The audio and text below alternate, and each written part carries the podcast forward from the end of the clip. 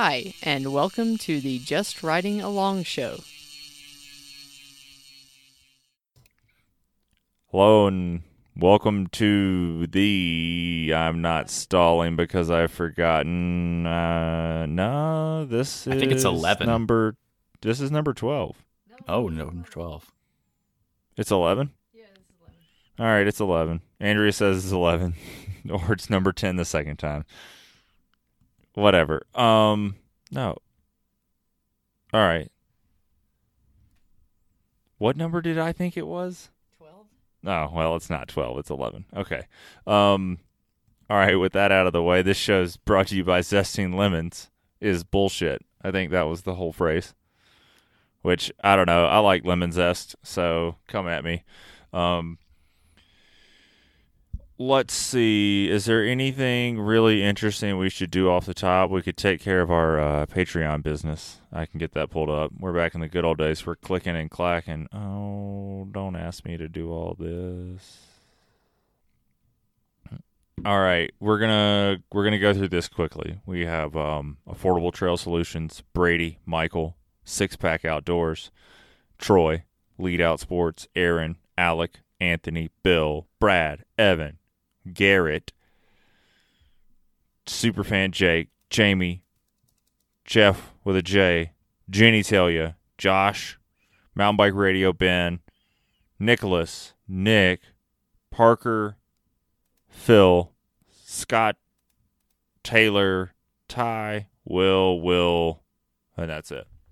And then just one we're gonna I'm gonna do this every time. I'm gonna pick one gimme, someone that's maybe like not at that level, but they're just like still trying. So um Thomas. We're not gonna say your last name, so there could be multiple of you out there. Um all right, so with that out of the way, uh, we probably don't need all these uh other windows here open. I should pull up something relevant to bicycles like Bike Rumor or something it, I mean, is there anything cool going on? Like, has anything happened in the last week that uh, Specialized just dropped some new road bike pricing that is out of control? But we can talk about that if you guys want. But yeah, we can talk about that in a second. Um, Kenny, what have you been up to? I think I went on one mountain bike ride in Park City. It was a good time. Super cool fall colors out there oh yeah, are you getting the yellow aspens and stuff? Yeah, there's a decent number of aspens out there, not a ton. But yeah, pretty cool. That's about it. Other than that, I ride my motorcycle a lot. Matt and I went out and did a ride on Aspen Ridge, which is, as you might imagine, a large ridge covered in aspens. That that's is, was, that's I could see where I could see where that would be the case. and we tried to lose another GoPro, but didn't lose it all the way. Matt realized it had fallen out of his pocket, and we rode probably a mile back, and someone in a side by side had just found it, or someone oh, in a was... truck found it, and then was giving it to someone in a side by side to bring to us because somehow this guy knew that a couple of people on mountain bikes had a GoPro with them that they dropped. yeah, and like well, at least you got it back. Tr- yeah, the dude in the truck like was oncoming traffic to us, and the side by sides like we had passed them, like they passed us, and then they were having lunch, and we passed them, and then the dude in the truck was like, as I rode up, like saying, "I think this belongs to those mountain bikers. Can you go catch them?" Because he was like, "Oh man, there's no way I could have like gotten my truck turned around and everything, and ever like chased you guys down." So it was super cool. Um, because if we had lost the second GoPro this year, I probably would have just cried. Um, because I don't lose things, and then the the GoPro is lost, and that's just sad. And then like to lose that, I'd just be real sad, and yeah. God damn, my brain just vaporized. Well, you were talking about Aspen Ridge. No, no, it's mine now. I'm just gonna talk for a few minutes. You need to write stuff down. Just write down your notes. So, um, what I did this week, Andrea and I rode bikes. I feel like I rode mountain bikes once without Andrea, or maybe rode mountain bikes once with Andrea. I can't remember. No, No, we went and we rode Aspen Ridge. The next day we went and sighted in rifles, and then the next day we went squirrel hunting. And uh, just because this is the just riding along show, not the just hunting along show, to give you the like brief synopsis that won't make your eyes roll in the back of your head if you're not into it, which is um, it was opening day of squirrel season, and uh, the squirrels were much more successful than we were. I think that's the best way to put it.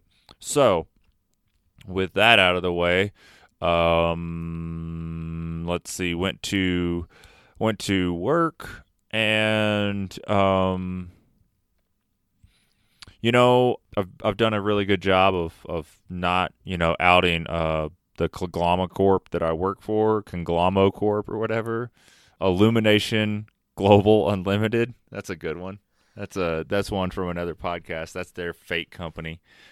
And a customer actually like I had the first customer you got to realize I've been on the like I had some phone issues when I first started like my internet was weird and I couldn't use our VoIP service so I couldn't do our like phone system so I did a bunch of chat or email support and uh, I've been on the phone like 6 or 8 months now and like today was the first or like this weekend was the first time I like told a customer I was like hey just hear me out here um we're not going to be able to use language like that. We're, we're going to have to not think or not talk that way so we can both work towards a resolution because that language isn't going to help me get you to a resolution with this. Um, and that's the first time that uh, I've been in that situation where I've been threatened during phone support. It was amazing. So people are going nuts. I mean, that's that's the reality of it. We've alluded to this a few times before, but like, yeah, that was my first time of like people just going absolutely bonkers. And it's like, cool, man. Like, FedEx didn't deliver your package. I, I'm sorry, but I, I can't drive to your city and find it in the truck. I just can't. That's that's not something that I can offer for you. It's it's just not feasible. I apologize. You know, like it's just kind of uh kind of odd to be living through the the meltdown of society as we know it. It seems, um, and not to be all doom and doom and gloom, but yeah, like it's just it's just wild to see the the change in friendliness from person to person right now. It's a it's a really weird thing to be living through. So yeah, if you if you face customers in your everyday life and your job you um you have to do that, just know that I'm sorry for you because uh, I get it. So what Uh, I'll co- add is from my viewpoint, if you have pretty much your entire life only ever worked in an office environment, or maybe you're not in a super customer facing position, maybe you're an engineer, I don't know. When you go out in public and you talk to real people in real life, you should consider not being a dick. That's it. Yeah, I mean to to talk about it, you know, like oh, well, what if it happened to your daughter, right? That's how you get like people to acknowledge the terrible things that happen to women in society, right? Like, what if someone came in your job and acted a damn fool? Like, like how would that make you feel? Like, it's not going to get anything done. So, any uh anything outlandish or uh out of the norm happened this week for you, Kenny? You know, that's on air friendly. No, nothing crazy. Just so busy, and just trying to you know, ra- you know, get to terms with what the economy's doing and worker shortage and high demand for certain uh, in certain industries, including our own, and you know, still being baffled that people can't understand how there could still be issues, people wanting everything done yesterday just people with crazy expectations. Like I love solving people's problems, and we're in a customer facing position in a customer facing industry. Like we're here to help people, but like we're also not magicians. We can only do so much, and just the absolute lack, total lack of preparedness in any way, shape, or form, or having any alternate game plan if something's not working out. It's it's amazing. I just can't believe more people don't die on a daily basis in just life situations. It's incredible. Not talking about coronavirus stuff. Just No, you're- you're like, "Oh my God, keeping uh, themselves alive. I don't understand. Like, has no one ever encountered a problem in their entire life? And it's not that I'm creating all these problems. I'm just saying in general, as much as I want to solve everybody's problems right then and there, sometimes I just cannot. And people it- people just cannot understand it and people are so impatient. It's really crazy. Yeah, it's almost like you expect them to be like in their kitchen with a sink full of water, and then suddenly they pick up their toaster and they're like, "Oh shit, this is hot! I know what I'll do. I'll put it in this sink of water to cool it off and stop the burning on my hands at the same times." And then they electrocute themselves. Like that's what you mean by people dying every day. Like just total like. There's no reason a sensible human would do this, but here we fucking are. Like, Exactly. Um, you know, from what happens if, you know, your car stops working for a various reason and you're actively using it? What do you do? Where do you put the car? Who do you call? You don't have to be a mechanic. I'm not saying everybody needs to be unbelievably mechanically inclined or anything like that. I understand that not everybody can fix every situation. I can't fix every situation that I come into. You know, maybe I run into a tax problem or a who knows what, and I need to get somebody in that field of expertise to help me. But the fact that people almost don't even know where to start on stuff, it, it blows my mind. I mean, we live in the also the age of like everybody in their hand has the most knowledge they could ever have in their entire life by just consulting the internet. And anyway, it just in general, this is not necessarily a bike shop rant. It's just like a life rant. It blows my mind just how bad people are at overcoming adversity or, you know, God forbid, I don't know, you roll into a restaurant and they tell you on the front end, "Hey, we're really sorry. I only have two people working here right now. It's been very busy. We have other locations shut down. Everybody's being kind of sent here. It's going to be X amount of time before you get a table." And people will look at you like dumbfounded. Like that's not a possibility. It, it just, well, it is. You're going to have to figure out a game plan. If you don't like that, maybe you should go to the store real quick and whip up some food at your house and hang out with your friends. Like, I, I don't know. Just any hiccup anybody encounters, nobody can mentally handle it. And I'm kind of tired of it. That's actually what I was going to say is like the the one thing that I get when people meet me, they're like, "Hey, you're nicer than I thought you would be in real life." And I'm like, That's not what Mike said. "Uh, well, actually, Micah Micah Gordon from No, no, no, Micah Micah Van Horn from SRAM says, "I can't believe someone hasn't punched you in the throat yet." But he likes me in real life. He didn't say I should punch you in the fucking throat. He said, "I can't believe someone hasn't punched you in the throat yet." And I was just like, "Yeah, true. I mean, you know." But where I'm going with that is like I am a little bit of an asshole when it comes to service. Like I expect good service. But you know what I do? Because people generally don't give great service. I make all my own food. Like I don't go to restaurants. Like Yeah, there and, you go. we go back two years, you know, when you were like, I was like hugging strangers and like squishing people's forks, like while holding them up on their bikes and they were sweaty at festivals. Like, yeah, I've done that. Think about that. Like, I didn't like going to restaurants then. It's not coronavirus driven. It's like, I just think that restaurants usually don't do that great of a job. So, you know what I do? I go to the store and I buy some shit and I do it at home. Like, you don't want to wait for the bike shop? Like, order some stuff online and do it in your garage. It- Yeah, and this there's is not- no th- there's no right of repair issues here. Like you can buy anything you need to do anything you need to do to your bicycle with the exception of like brain service probably. what I'm getting at is this is not a oh you should treat your bike shop with utmost respect and I'm the only person that can solve your problem and that's not what it is at all. Like we should always be doing everything we can to help you and try to go as fast as we can and all that stuff. But this is nothing to do with a bike shop. If you run into an issue that needs to be solved by a specialty person because you don't have the skills or you don't have the time, then you're kind of at the mercy of those people. Of course, they should give you the best service that they can, but when they tell you, no, sorry, I can't do that because of XYZ, because the part's not available, or because what you have is not compatible, or what you're asking me is not a thing that I do for various reasons or whatever, you just need to say, okay, and find another game plan. Like, when Right. people come in with these weird, you know, China electric scooters and they've got weirdo tubes that I don't carry, or I know that it's going to take two hours for me to do this double flat repair because of all the weird wonky stuff on this. And if I know if I break anything on it, I'm not going to be able to get any replacement parts, and then you're still going to hold me liable. And when I tell you, hey, I'm really sorry, I'd love to work on one of those things, but I cannot, and they just look at me like I have to solve their problem because they came to me, and it just that's just crazy to me. And I know that if I were whatever, I was about to go on a road trip and I blew a head gasket on a car, and I'm like, shoot, I have to go on this trip. You have to squeeze me in today to do a head gasket. And they're like, well, I'm really sorry. It's an eight hour repair and I'm booked. Like, I can get you done in a day or two, but that's the best I can do.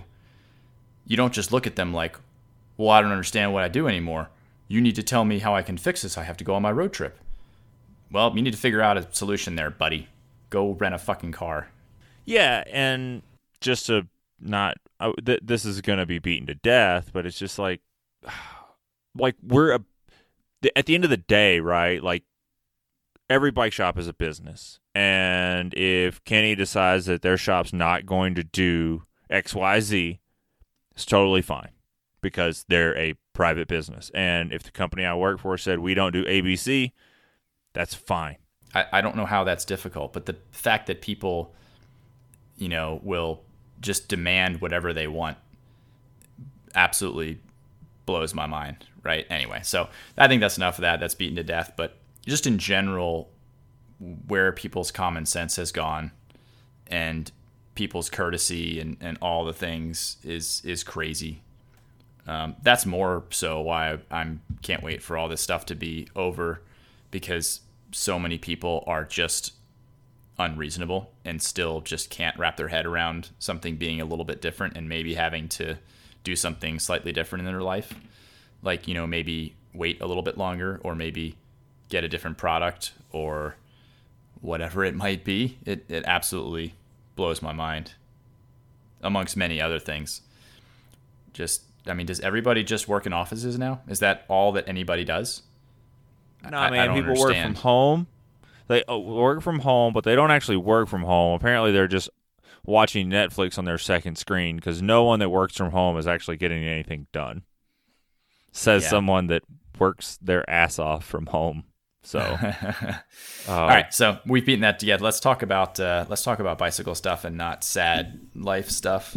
I was going to start with a little feel good story. When we had our listener, or sorry, when we started having our mixer problems, uh, one of our listeners, Eric, aka Turbo, as he signed his letter, says, "Hey, I have um, I have a mixer that I'm not using because I tr- I was going to start a podcast, but then I didn't. So he boxed up and sent this mixer. Wouldn't let me give him anything for shipping. Um, so I'm just gonna probably give him like I don't know if we if we ever get to making T-shirts or stickers or patches or anything fun like that. Uh, definitely gonna send him something. However, I'm not smart enough to connect this mixer to the computer, so I bought the wrong cord to try and do that. So we're still sharing a microphone right now, but uh, we will get it figured out at some point.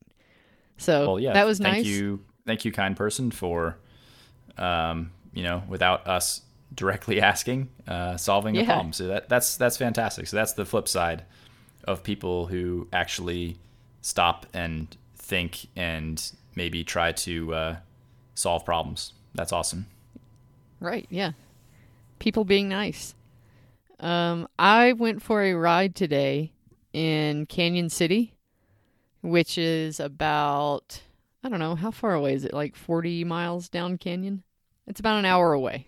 So hour from the house, you get to Cañon City, lower elevation, and you know, I've got to say for a place that is just kind of figuring out hey, mountain biking is cool and we should promote mountain biking more.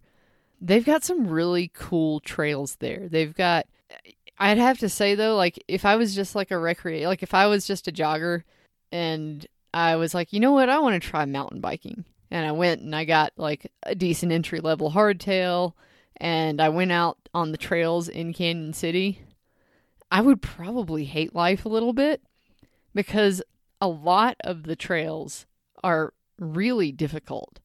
And I just want you to know if you are a beginner mountain biker in Cañon City and you just go out and do your best, like you are doing some amazing work because the trails there are not easy at all. They definitely have some easy stuff and they've built some stuff too recently that is more like flow trail um, you know, a little wider, a little less exposed, um, less rocky. Like they definitely on some of the stuff I rode today. Uh, they've they put some dynamite and like rock chippers to good use to build the trails that some of the trail I rode today. But for the most part, the older trails out there are pretty fucking hard. Um, so yeah, like it's it's a fun place to ride. So if you ever visiting Colorado and you're going, you know, along Highway 50, you know, if it's not the middle of summertime, because in Cañon City it does get incredibly hot. Um, or if it is the middle of summertime and you come from the south, like when I first moved to the area, I went and rode in Cañon City in kind of like the hot part of the summer because I still had like my Memphis heat resistance and it didn't really bother me. But now, if I tried to do that in the middle of the summer, I would just melt. Like, I literally would just turn into a viscous liquid and just fall off my bike, or my bike would melt through me or something. I don't know. Like, it would be terrible. So, uh, one good thing about my ride so, Cañon City also is it's rough on tires because the trails are incredibly rocky and really just gritty in general and there's lots and lots of cactus. And I got some cactus in my rear tire and the sealant that Finish Line uh, the new version of Finish Line sealant sealed up the cactus holes. So that was uh, that was promising. It worked like sealant should work. I know there was some doubt out there about that. Is there anything in the world that is will make a smaller hole than a cactus needle. Well, that's like the one thing that, uh, like that and a goat head thorn are the one thing that I think sealant, every sealant should be able to seal that. And if it doesn't, it just isn't worth using. Like, I know that, like, other types of holes in tires poked by rocks, glass, whatever, pulling knobs off so that it exposes part of the casing and air leaks out like that kind of stuff like that's that's a crapshoot you never know you know your one sealant may work better on one and one sealant may work better on the other it and most sealants don't work on every type of hole in your tire but every sealant should seal up a cactus thorn and a goat head and I, I have to say like this one passed I was going to say back when we were talking about, and this has absolutely nothing to do with bikes, but I just wanted to see if Kenny had made the same observation. Kenny, have you noticed, this is so off topic, that old dudes getting up like over 70, they all have the same facial hair? Like that goatee and mustache combo? I think I you actually that have noticed. that too, don't you? I don't know that I've noticed that. I mean, I'm old as shit. But you're not. You're younger than I am, motherfucker. well, you're old as shit too. Um, I guess in the technical sense, you're older than shit. Uh, I don't know that I've noticed that. I'll have to keep an eye out. Yeah, like keep an eye out for like the just the classic stereotypical boomer guy. Like I like my dad. I noticed it with my dad. Like one time, my dad never had facial hair except like when he'd go and go yeah, when I was a kid he used to go hunting in New Mexico with friends and family. And he'd come back and he'd have you know like he just didn't shave for the the week that he was there. Sure. Just like scruffy. And he yeah he'd just be a little scruffy and then he'd shave and go back to work. So he never had facial hair. And then like one time I just made a trip back to Memphis for, you know, like family time around, I don't know, Thanksgiving, Christmas or something, my dad has this facial hair. I'm like, what the hell is that on your face? and then I started, I started paying attention to it and I noticed it so many times. Like when we went out onto, uh, out to Aspen Ridge, I noticed that the, uh, the old guy that in the truck that found our phone, like he had the same facial hair. And I asked Matt, I'm like, do you think that's like what do you think it is and it's you just start looking and like then you can't unsee it now like from now on you're always going to notice that you know like these these old guys have facial the same facial the facial hair matt thinks it's because it's that's the hardest part of your face to shave yeah So for me like, to be quite "Fuck it." honest for me, it's truly. Uh, I don't necessarily think it looks good. It's just pure like convenience slash laziness of like I can once every two days run just like a regular trimmer on the side of my face and not have to do like the whole close shave thing. So yeah, pure convenience, honestly. Yeah, that's that's what I would imagine it is once you when you get to be that age. Like you don't want to waste any more time doing stuff like shaving. You want to do whatever seventy something year old men do. Wear New Balances and white socks. Yeah, try to get up out of chairs. Polish polish up your New Balances. Go get your senior coffee at, at McDonald's. I can't wait until I get my next new set of Velcro shoes. Wait, you have a you have a set already? No, I don't. Unfortunately, I think the last Velcro set of shoes I had was probably when I was like six. But yeah, when you're six and then when you're sixty, are the I think I had some Velcro that had shoe pop, ages. Uh, popples on them. I don't know what that is. Uh, it was a stuffed animal. It you could turn it basically like it had a pouch on its back, and you could like turn it inside out into the pouch. And there was a cartoon also. And they were on your shoes, like little pouches you could like put stuff in. No, no, it was just a picture of a popple on the side. Gotcha. Yeah. I had some LA lights. They were pretty sick. Oh, I always wanted those, but they cost too much for kids' shoes, and my parents wouldn't buy them for me. Yeah, I was able to convince my parents to get me one set of LA lights when I was like super young. And then like in maybe elementary school when the pumps were super popular. Yeah, I, had did one I was able to get one set of pumps, but then that was it. They also I managed to break them pretty quickly cuz I tried to figure out like how the little bladder system worked and all that stuff and I broke them. And yeah, and they were were not willing to buy me anymore. I I think my parents I don't remember wearing mine much and I I think now looking back my parents might have taken them away from me because I believed that if I pumped up the shoes a little extra I could do stuff like jump off of tall things like instead of jumping from like the fourth step up onto the ground I'd jump from like the fifth or sixth step up onto the I think ground. that's pretty I think that's pretty reasonable. Yeah, I mean, you just give it a little couple of extra, tss, tss, and then just take a flying leap. And you Man, know, those nothing- commercials were so breaks. good. I know. I they they made a very distinct like tss sound on them. It I was know. amazing. How do you think I knew how to make that noise? Uh, yeah, definitely like the 80s and 90s were the best. For shoes or like in general? No, just in general. Not so much for Eh. mountain bikes. yeah, not for mountain bikes at all. So, no. Uh, yeah, I guess not Matt, for uh, you know finance. Finance was pretty good. It was kind of the wild wild west. You could do some crazy stuff. Um, you know, equality, eh, you know, not so much. Uh, but great commercials, great cartoons. All right. Well, that's. Oh yeah, I need to give my uh, weekly chicken nugget. Um, one of my hens is getting picked on really bad, and so I'm going to have to put my little extra yard up that I had built for the meat chickens. I'm gonna have to put that back up and keep her isolated, or keep her maybe with like one other chicken that's. I might keep her with the little uh, the small meat bird that I kept out of the group. I might keep those two together just so she has some company. But she's got she's got like a big peck hole in the side of her head and I got to cover it up and get her isolated because I feel bad for her. She gets chased around a lot.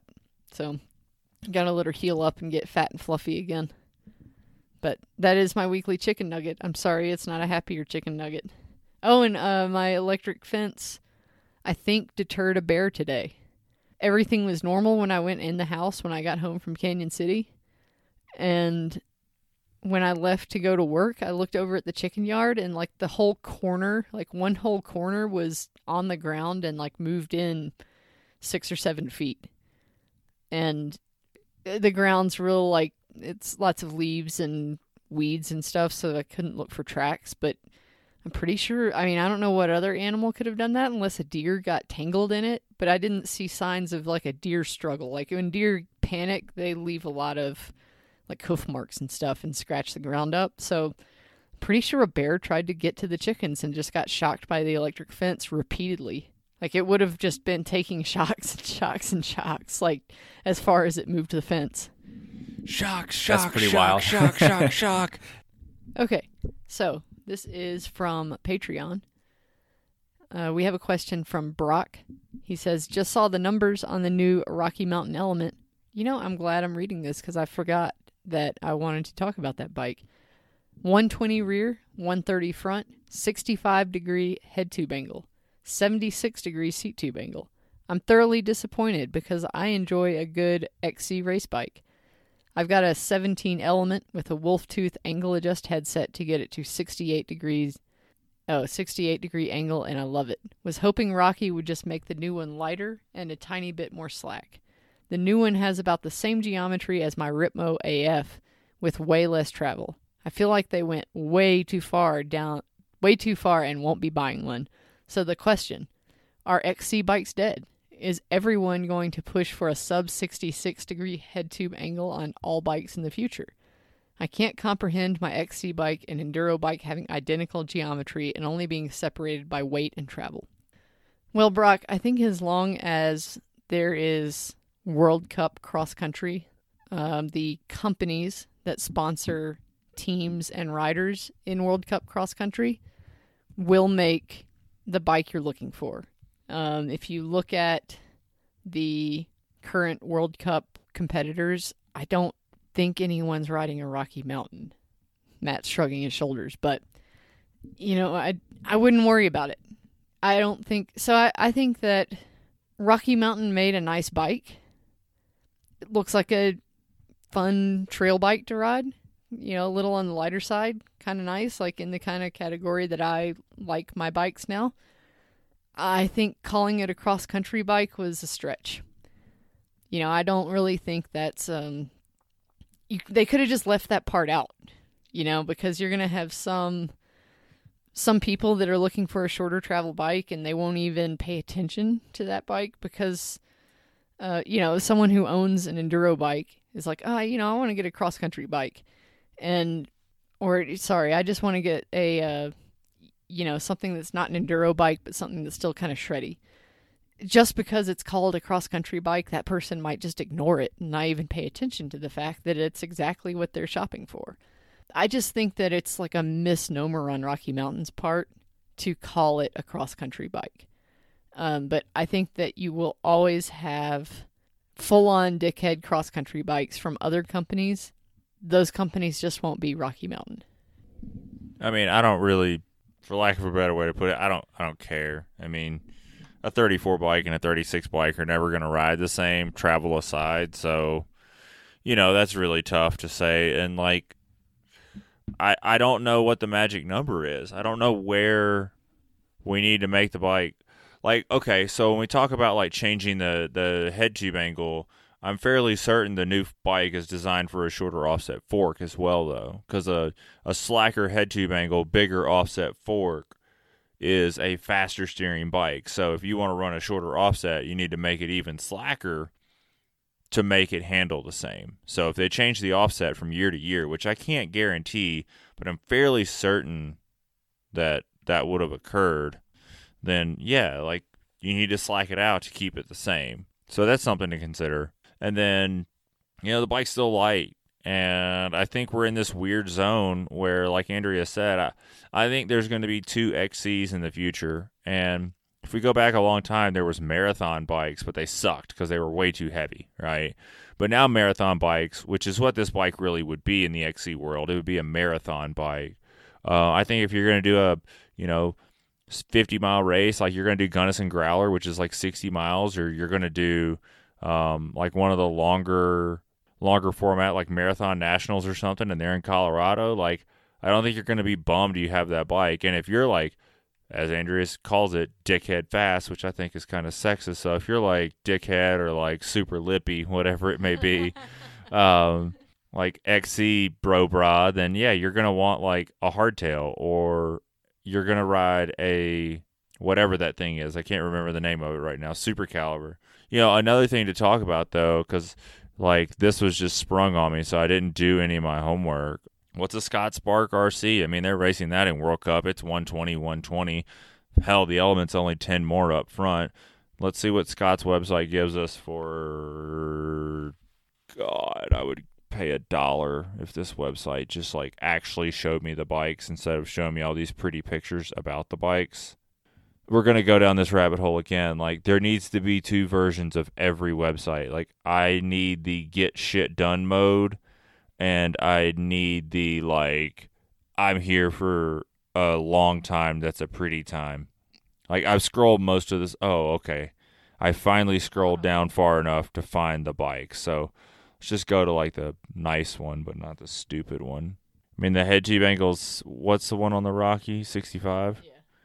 I mean, on the the Spark RC, it's sixty-seven point two. That then Nino races that bike. I mean, it, it's just a little bit slack. Like as everything gets slacker, if you want to be slacker than normal, you got to go far. So you know, and I think the element, I think it, it did two updates at once. I think that's pretty tough for people to swallow, right? Like that bike was a decade or a generation behind, and now it's like half a generation in front. I think that's a way to think of it because the last bike was not light or slack. Like it wasn't really light.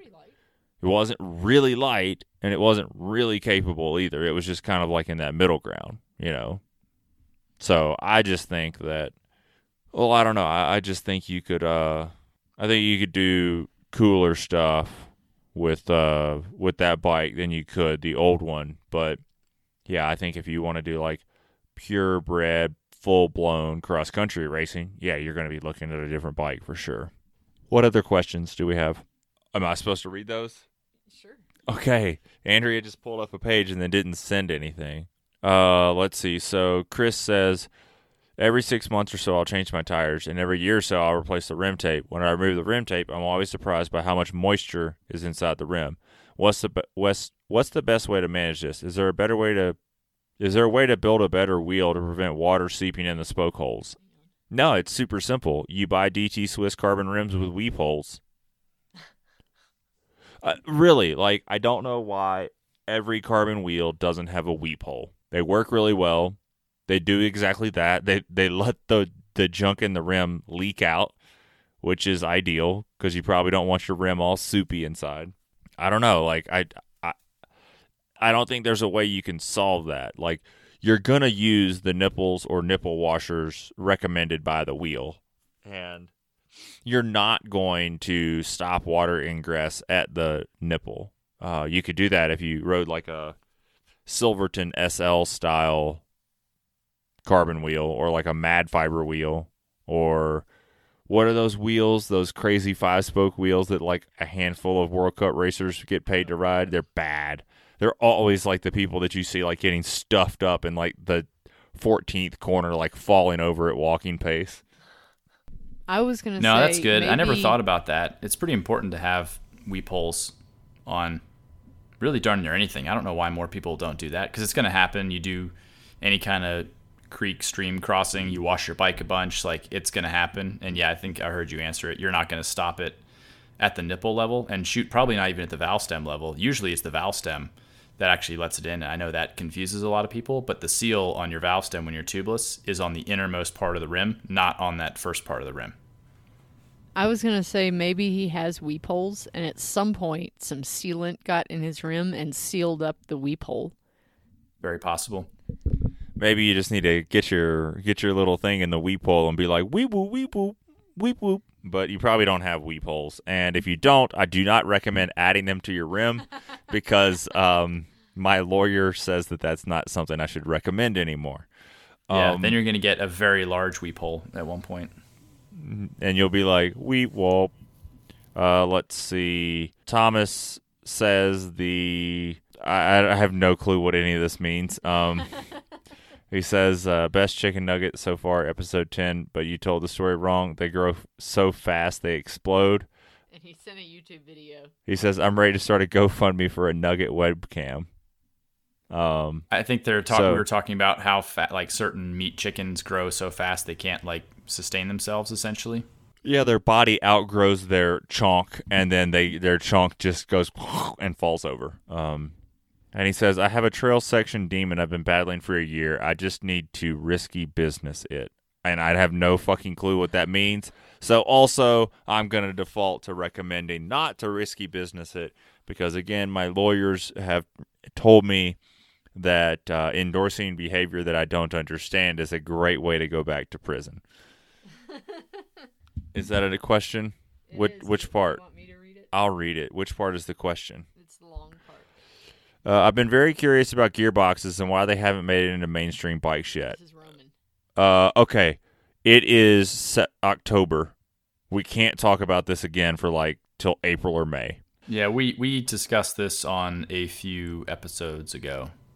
Right. Seems like systems themselves got really good, but none of the major manufacturers adopted it. Same goes for components. Shimano had a patent for one, but nothing has come out of it, and we're just getting more speeds for some reason. Electronic shifting can be a benefit for them as well. Can you guys maybe talk about them in upcoming episodes? Would love to know y'all's thoughts. Um, Sure, I'm gonna go really, really simple. go ahead. Go. Go. Uh, go. It's really, go. really simple. In terms of efficiency, they are really, really bad. So, and I say really, really bad, they might lose 5%, 10%, 15%, something in that ballpark. If you basically just, um, and I'm not an engineer, this is just everything that I have read. And it makes a lot of sense coming from cars and all that kind of stuff. When you do at least 90 degrees, like you're you're changing the uh, you're changing the direction that you're like output shaft is, for example. So think like a rear end gear in a car. You got your drive shaft, it goes to the rear end of your car, and that's a 90 degree coupling right there. But that that thing is just not very efficient. Unfortunately, it creates heat, and in a big machine, I think having the uh, extremely low maintenance and the huge robustness of just big old freaking metal gears sitting in a big old thing of oil, it's not a big deal. But when you put a human being in the equation, when one human being is losing 10 to 15% of their effort and the other person is losing 2% of their effort, no one in their right mind is going to choose the 15% one. So in machinery, we're a little bit of loss, whatever, not a big deal. Engines make so much power now, everything's pretty uh, fuel efficient compared to what it used to be. It's just not a problem. But in human power, appar- as crazy as it seems, nobody's been able to figure out a better power transfer than a chain. Uh, but chains are not good at, you know, there's a lot of maintenance involved in a chain. Think about that. Like a ton of maintenance involved in a chain that no one would ever accept in a motor vehicle. Um, they're also not terribly strong when you're talking about big power numbers, like over, um, you know, over 200 horsepower. You're almost never going to see a chain involved. Uh, they have tension problems. They do weird reverberation stuff. If they break, like you'll die because it'll whip around with 300 horsepower behind it and it's going to destroy everything in its path. So that's why. Um, so Kenny just gave like the let's call it the engineering why. I'm gonna give the rider feel why. Um, they suck. I mean, I I hate to be so blunt about it, but like they're heavy. Uh, we all know that I'm a closet weight weenie and not so closet. I'm like what I would call a functional weight weenie, right? If there's two options and one's lighter and and functions the same or nearly the same, I'm going to take lighter even with a small performance hit 95% of the time. With that said, gearboxes are amazingly heavy. Uh, that's one. Two, they shift worse than like a seven speed cruiser. W- When I say you can have zero power on the pedals when you shift, it's zero. Like, you can't shift under load in any way. And it's not like, oh, I'm not in a hurry. No, it's like a mental shift no puns intended to you have to relearn how to shift a gearbox bike let's see i know you just said electronics but currently the internal gearbox and the electronic shifting crowd are polar fucking opposite so until we get over that hump in the road you're not going to see a good shifter. Uh, the shifters are all twist shifters, and twist shifters suck. Why do twist shifters suck? They're not ergonomic. And for those of you that are like, blah, blah, blah, they're actually more ergonomic. Sit down, Charlie. I'm not done talking. They're, the the packaging is not great. The use isn't great. When I say great, meaning you can't run any grip on the market with that. That's that's not convenient, right? So you, you don't have great shifting options in terms of how the controller functions with the unit. You don't have good ride feel, as in it rides like a bike you're used to in terms of shift performance and that drivetrain loss. Um, I think they're actually kind of noisy. And then let's see, I'm going to launch into like one or two more tirades here and give it to Andrea. Uh, chain retention is stupid. You you need either it has to be a hardtail or you're riding a full suspension bike that has some crazy derailleur style tensioner on it and then you haven't actually done anything better. Okay, talk to me about sprung versus unsprung weight and weight balance of the bike and all that crap. Sure, whatever. But what I'm saying is, is you don't get that. Well, I can't rip my derailleur off anymore. No, you're right. You'll rip off your tensioner. You you don't, and you're then adding the loss of a two wheel tensioner and the loss of a um, gearbox together. You know, they're just not they're not accepted by mainstream and it's chicken or the egg, right? But like they're not ready for prime time still. I don't care how good they've gotten, they're still not awesome. Yeah, I mean, what I was gonna say, just because I think out of the three of us, I'm the only one that's ridden a gearbox bike for a substantial amount of time. Uh, I rode a Domahidy. No, it's a viral made by Steve Domahidy, and I took it on a bike packing trip. I actually raced a cross country race on it. Nearly died. Well, it was also the weekend after Vapor Trail. So no matter what bike I was on, I would have nearly died. I mean, my body was like, I was basically just recovered enough that I could do the start and the first climb. And then my body was just like, what the fuck is wrong with you? And just like shut down. But then after that, it was mostly downhill. So I, I gutted it out and won the race. But anyway, it was a. anyway. anyway, I didn't dislike it. I didn't like it enough to say that gearbox bikes should be more I don't know, more available and more of a thing than they already are. I think that if you are you know, the the person that wants a gearbox bike doesn't care that you can't pedal more than 100 watts but when you shift. Um, they don't care about the loss like the efficiency. They want something that's a little bit different they want something that is zero maintenance. You know, you do like an oil change once a year, is basically what you do. And then whatever drive mechanism you're using, whether it's a chain or belt, um, you do whatever maintenance you have to do to that. And just so you all know, a belt is not maintenance free. If you smash a belt into a rock, or you smash it into a log, or whatever you might smash a belt into, like on your chainring, you can break the cords in the belt. I never did because the nice people at Gates said, hey, if you have a bash guard, you should use it when you have a belt driven bike. So I did, and I never had a problem with that. But, you know, yes, they are extremely low maintenance, and I think that there are some people that a gearbox bike is, and probably the person who asked this question, Roman. Um, if you love gearbox bikes and you're into it, I don't think that you know the obviously the downfalls of gearbox bikes are not a big deal to you, and you should have one because it didn't not work.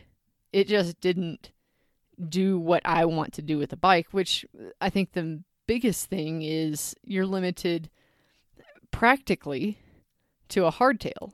Um, unless you want to deal with the stuff that Matt was talking about, you know, like trying to put a gearbox on a full suspension bike. So, you know, I think that's why you're not going to see, you know, a proliferation of gearbox bikes anytime in our lifetime.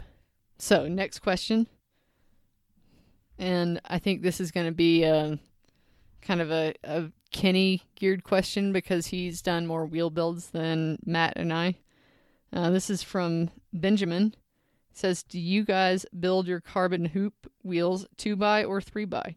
Do you put the outbound spokes on the drive side pulling or pushing? Alloy or brass nips? Spoke prep or nope prep? What tension do you bring the spokes up to? Yeah, so all very good questions. Wheel building, Uh, wheel building is a tough one. You know, I've spent an unbelievable number of hours trying to be objective about it, reading people's opinions, looking at like lab testing stuff, all this, all that garbage. And there are people that will just parrot random stuff, or this is just what people do, that's just how you do it. And the interesting thing is like a wheel and what imparts strength to a wheel and what amount of flex is right and overall strength and fatigue resistance and all this stuff. It's incredible how many uh, I am of average intelligence. People that are very obviously of insanely high intelligence who honestly don't know how it works.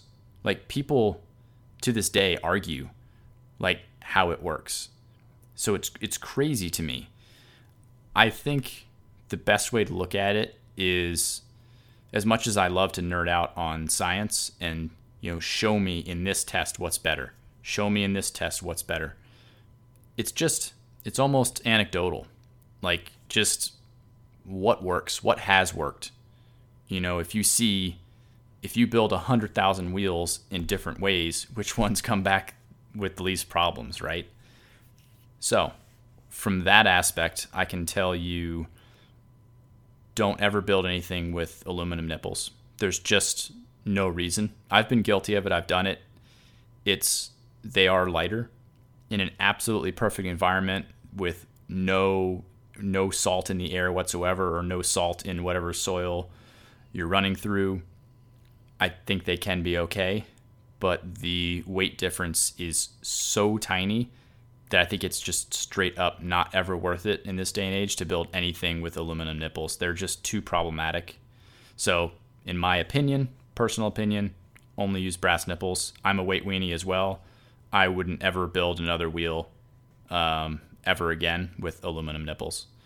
And why, just for our listeners who have never experienced the horror of aluminum nipples, why Yeah. would you never want to use aluminum nipples, Kenny? It's twofold. One is corrosion resistance and just them breaking down. And number two, just straight up strength, one versus the other. Which one's going to pull through? Um, like which one's going to give up its threads first? So, and it's going to be the aluminum one.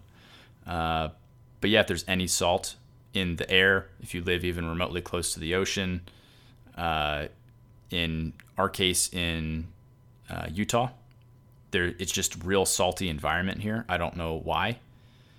And it just destroys wheels. So anyway, brass nips. So that's the nipple part of the question taken care of. Uh, I'll just tackle this in no particular order. As far as what to tension the wheel to, that's going to be determined by the hoop. Spokes and nipples, in comparison to what it takes to pull that assembly physically through the rim bed, like actually just if you could tension it up so tight, what's going to fail? The rim hoop typically fails before the spoke of the nipple. Now, when you t- start to like dynamically load a wheel, yeah, it might break in a different way. But if imagine if you just had a static setup sitting there, and you just start just insanely wrenching down insano tension, a couple things are going to happen. One is you're probably just going to strip the nipple out, not the threads so much, but you actually just can't. The wrench flats are so tiny, they can only take so much torque. So you're going to have problems there. But eventually, what's going to happen is you're just going to rip the whole base of that nipple straight through the rim bed. So the rim hoop determines how much tension to build. So it's up to that manufacturer to tell you what it is. Very generally speaking, most carbon hoops are very happy at 120 kilograms of force or kgf, and most aluminum rim hoops are happy around 100. There's plenty that are higher than that. A lot of the nice DT Swiss stuff is rated for 120. This is just very general rule of thumb. Most carbon hoops are more tolerant of higher tension, and most aluminum hoops a little bit less tension. Matt, were you saying something? What you're referring to would be called the pull through strength of the rim. And yes, it is the rim in in loading situations only. Um, so when we're not trying to turn the nipple, but if you had a really high tech machine that pulled on the spoke and measured the amount of force it took to do a blow or pull through and blow out the rim, uh, the it's very very uncommon for the spoke nipple or the spoke to fail, the rim fails far Exactly. and away well before that. Yeah, that's much better way of explaining it than I did. Where yeah, if you had just a machine holding that spoke and it has got an infinite amount of power to it and it's just pulling on that spoke, what's going to break? Well, it's going to just pull through the rim bed. It's not going to just snap the spoke in half in the middle. It's probably not going to rip the threads out of the nipple.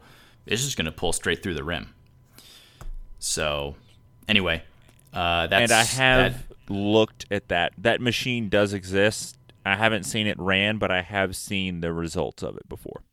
Nice. So that is tension.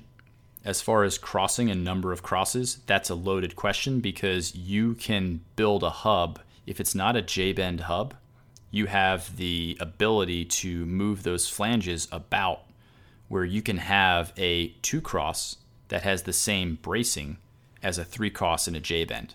So when you have a circle, it gets complicated because the size of the circle will determine how much overlap there is. So if you had like an obscenely large hub flange, like half the size of your wheel, let's say, you're going to have a whole lot more physical overlap where you're going to run into problems where you can't do the correct number of crosses to give you the correct bracing angle. And when I say bracing angle, it's a little different than uh, how wide your hub flange is. I'm talking about bracing angle as in what is resisting torsional forces. So if you imagine if you're twisting your hub, if you were to hold the rim still and you're trying to grab that hub and you're trying to twist the hub as if you're accelerating or if you're braking, you want to have the um, the leading and those trailing spokes. You want to have those kind of as far away as possible where they create the most bracing force for that. And I'm probably explaining that in a goofy way, but in a non J bend hub, since you like a straight pull, like a you know a nice DT straight pull, what you'll notice a lot of the times is if you look at a 28 hole on a J bend, you typically want to do a two cross. Um, but it would be cool if you could do a three cross on a 28. But usually you run into interference issues where you just can't. But a 28 hole straight pull, they machine those flanges, they're not symmetrical. So they can actually move those bracing spots basically further apart. And on a 28 hole, you can have the same or even a better bracing angle than a 32 three cross. So I know that's a lot of info, but basically you want as many crosses as you can on a modern bike that has probably disc brakes. And if you can put out, put out a lot of power, you want to have the best bracing that you can have because when you brake and accelerate, there's an insane amount of force that's trying to twist that hub inside of your wheel. So, to kind of answer that question, always run as many crosses as you possibly can on a traditional J bend. You can typically only get away with a three cross on a 32 hole, and you can only get away with a two cross on a 28 hole or a 24 hole, and then it goes down to a one cross. As you, the fewer and fewer spoke holes you have, they end up further apart on that circle, so you can run fewer crosses to get the same bracing angle. So I think that covers crossing. What else did he ask about? Um, do you put the outbound spokes on the drive side pulling or pushing? I'm convinced that doesn't matter. Uh, truly, I've seen so many prep? people. I've seen so many people build them both ways, and either way, I mean, maybe you could argue on the front wheel that if you have, and I'm going to say it wrong, but essentially, maybe you want to have the ones that are going to be uh, torqued up in that torsion way under braking with the front wheel, because the the front wheel will only be loaded up torsionally in one direction with a disc brake, whereas a rear wheel, it's acceleration and deceleration, so they both kind of equally twist forward and back. You could probably argue you can generate more power on the brakes than any human being can make under power. So maybe you want to brace it uh, more to the the braking bias. But does it really matter? Because what you're talking about is is it better when you twist a spoke that's further out versus two millimeters further in? Does it really matter? I, I, I just don't think so. I see I just don't see failures in that way. So I think that's one where people like to argue it because they want to know what the answer is. And I just don't know that there is a big enough difference to say it's worth it doing one way or the other. I don't think it matters. And spoke prep, yes, always use spoke prep. People are going to have all kinds of weird and wonderful things. Like a lot of things, if I haven't tried them all, maybe there's something that's really good. I can just tell you from experience. My number one favorite is bare spokes with non Prolock nipples. Prolock meaning that it's got uh, paste already applied inside of the nipple where you don't have to use anything. But I like just regular brass nips, regular old steel spokes, and I use Wheelsmith spoke prep and get a nice thin coat on there and let it fully dry. I've had the best long term luck with that, and they build the best. Prolocks are okay. They're a lot faster to build with, and it's way better than nothing without a doubt. But I'll get some weird binding issues when building higher tension wheels with Prolock nips. That's just my personal experience. So if you have the ability to just use the Will Wheelsmith stuff, do that. Everybody's going to say stuff about linseed oil and all this crazy garbage. And I use Elmer's glue with glitter in it or whatever dumb garbage the internet comes up with. Uh, and they also say that all Will Wheelsmith spoke prep is is paint, and I just I don't think that that is the case. Uh, maybe because they both technically have latex in them or something that people assume that. I don't know. There's a whole lot of if you go on wheel building places, people will like yell at each other. It's totally insane. But from my experience of all the like normal stuff that's out there that is mainstream, good old Wheelsmith spoke prep works amazing. So I think that's a good place to start at least. And if you want to try something else, that's great. Well, all right. We've been going at it for uh, over an hour now. Dang, that's a long time. And I'm gonna throw some other wheel build stuff in here too. Oh yeah. The more ahead, stuff I we'll build- wrap it up. Um, the more I build stuff, I'm actually really enjoying straight pull stuff with one huge exception. Only use Aerolite or similar bladed spokes because then you can have an actual proper spoke holder and you can build it. Straight pull hubs with regular old round spokes is the dumbest thing in the world. They're impossible to build, they're impossible to hold. Yeah, there's all kinds of weird stuff out there. I think uh, you know, Sapim or Sapim, however you pronounce their company name. They've got little baby wrench flats built onto the spokes now. Uh, and I think ENVE made some special in house holder for them and all this garbage.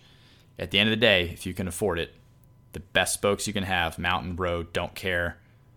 DT Aerolites are so freaking good. Just buy those and build those and put them on straight pull hubs, and they're amazing. That's definitely the best thing to do. My second choice would be just a J bend hub and round double butted DT competition spokes. They're also very easy to build, they don't wind up too bad. Uh, but my advice to you would be avoid your generic round spoke with a straight pull hub. Oh, and don't ever build with DT Revolutions. As much as I love DT Swiss, they do make some dumb stuff. Uh, DT those Revolution little, real spokes. tiny, like a triple butted or something? No, they're not triple butted. They're just double butted, and they're actually, they're I like believe, what 1.8, aerolites start life out as. Because an aerolite, my understanding is, an aerolite is a DT Revolution, and it is flattened in the middle. And a DT Revolution is two mil on either end, 1.5 in the center, and then it's flattened, and then I think it goes through another heat treatment process. Um, but the revolutions, the problem with those is they're round, so they are going to twist up no matter what. J bend, straight pull doesn't matter; it's going to wind up. And the fact that it's so skinny in the middle compared to what the sizes of the threads are and the amount of force you can generate on that, it just twists for eternity when you build a wheel. So DT revolutions are awful; they're terrible. Don't ever buy them. Don't ever build with them. And even the DT competition race is terrible. Don't ever buy those. That's a 2.0 to 1.6 is the only difference. So don't build with either of those spokes. They're dumb. Well, all right. Let's shut her down. Shut her down. All right. Bye. Thanks for tuning in to the Just Riding Along show.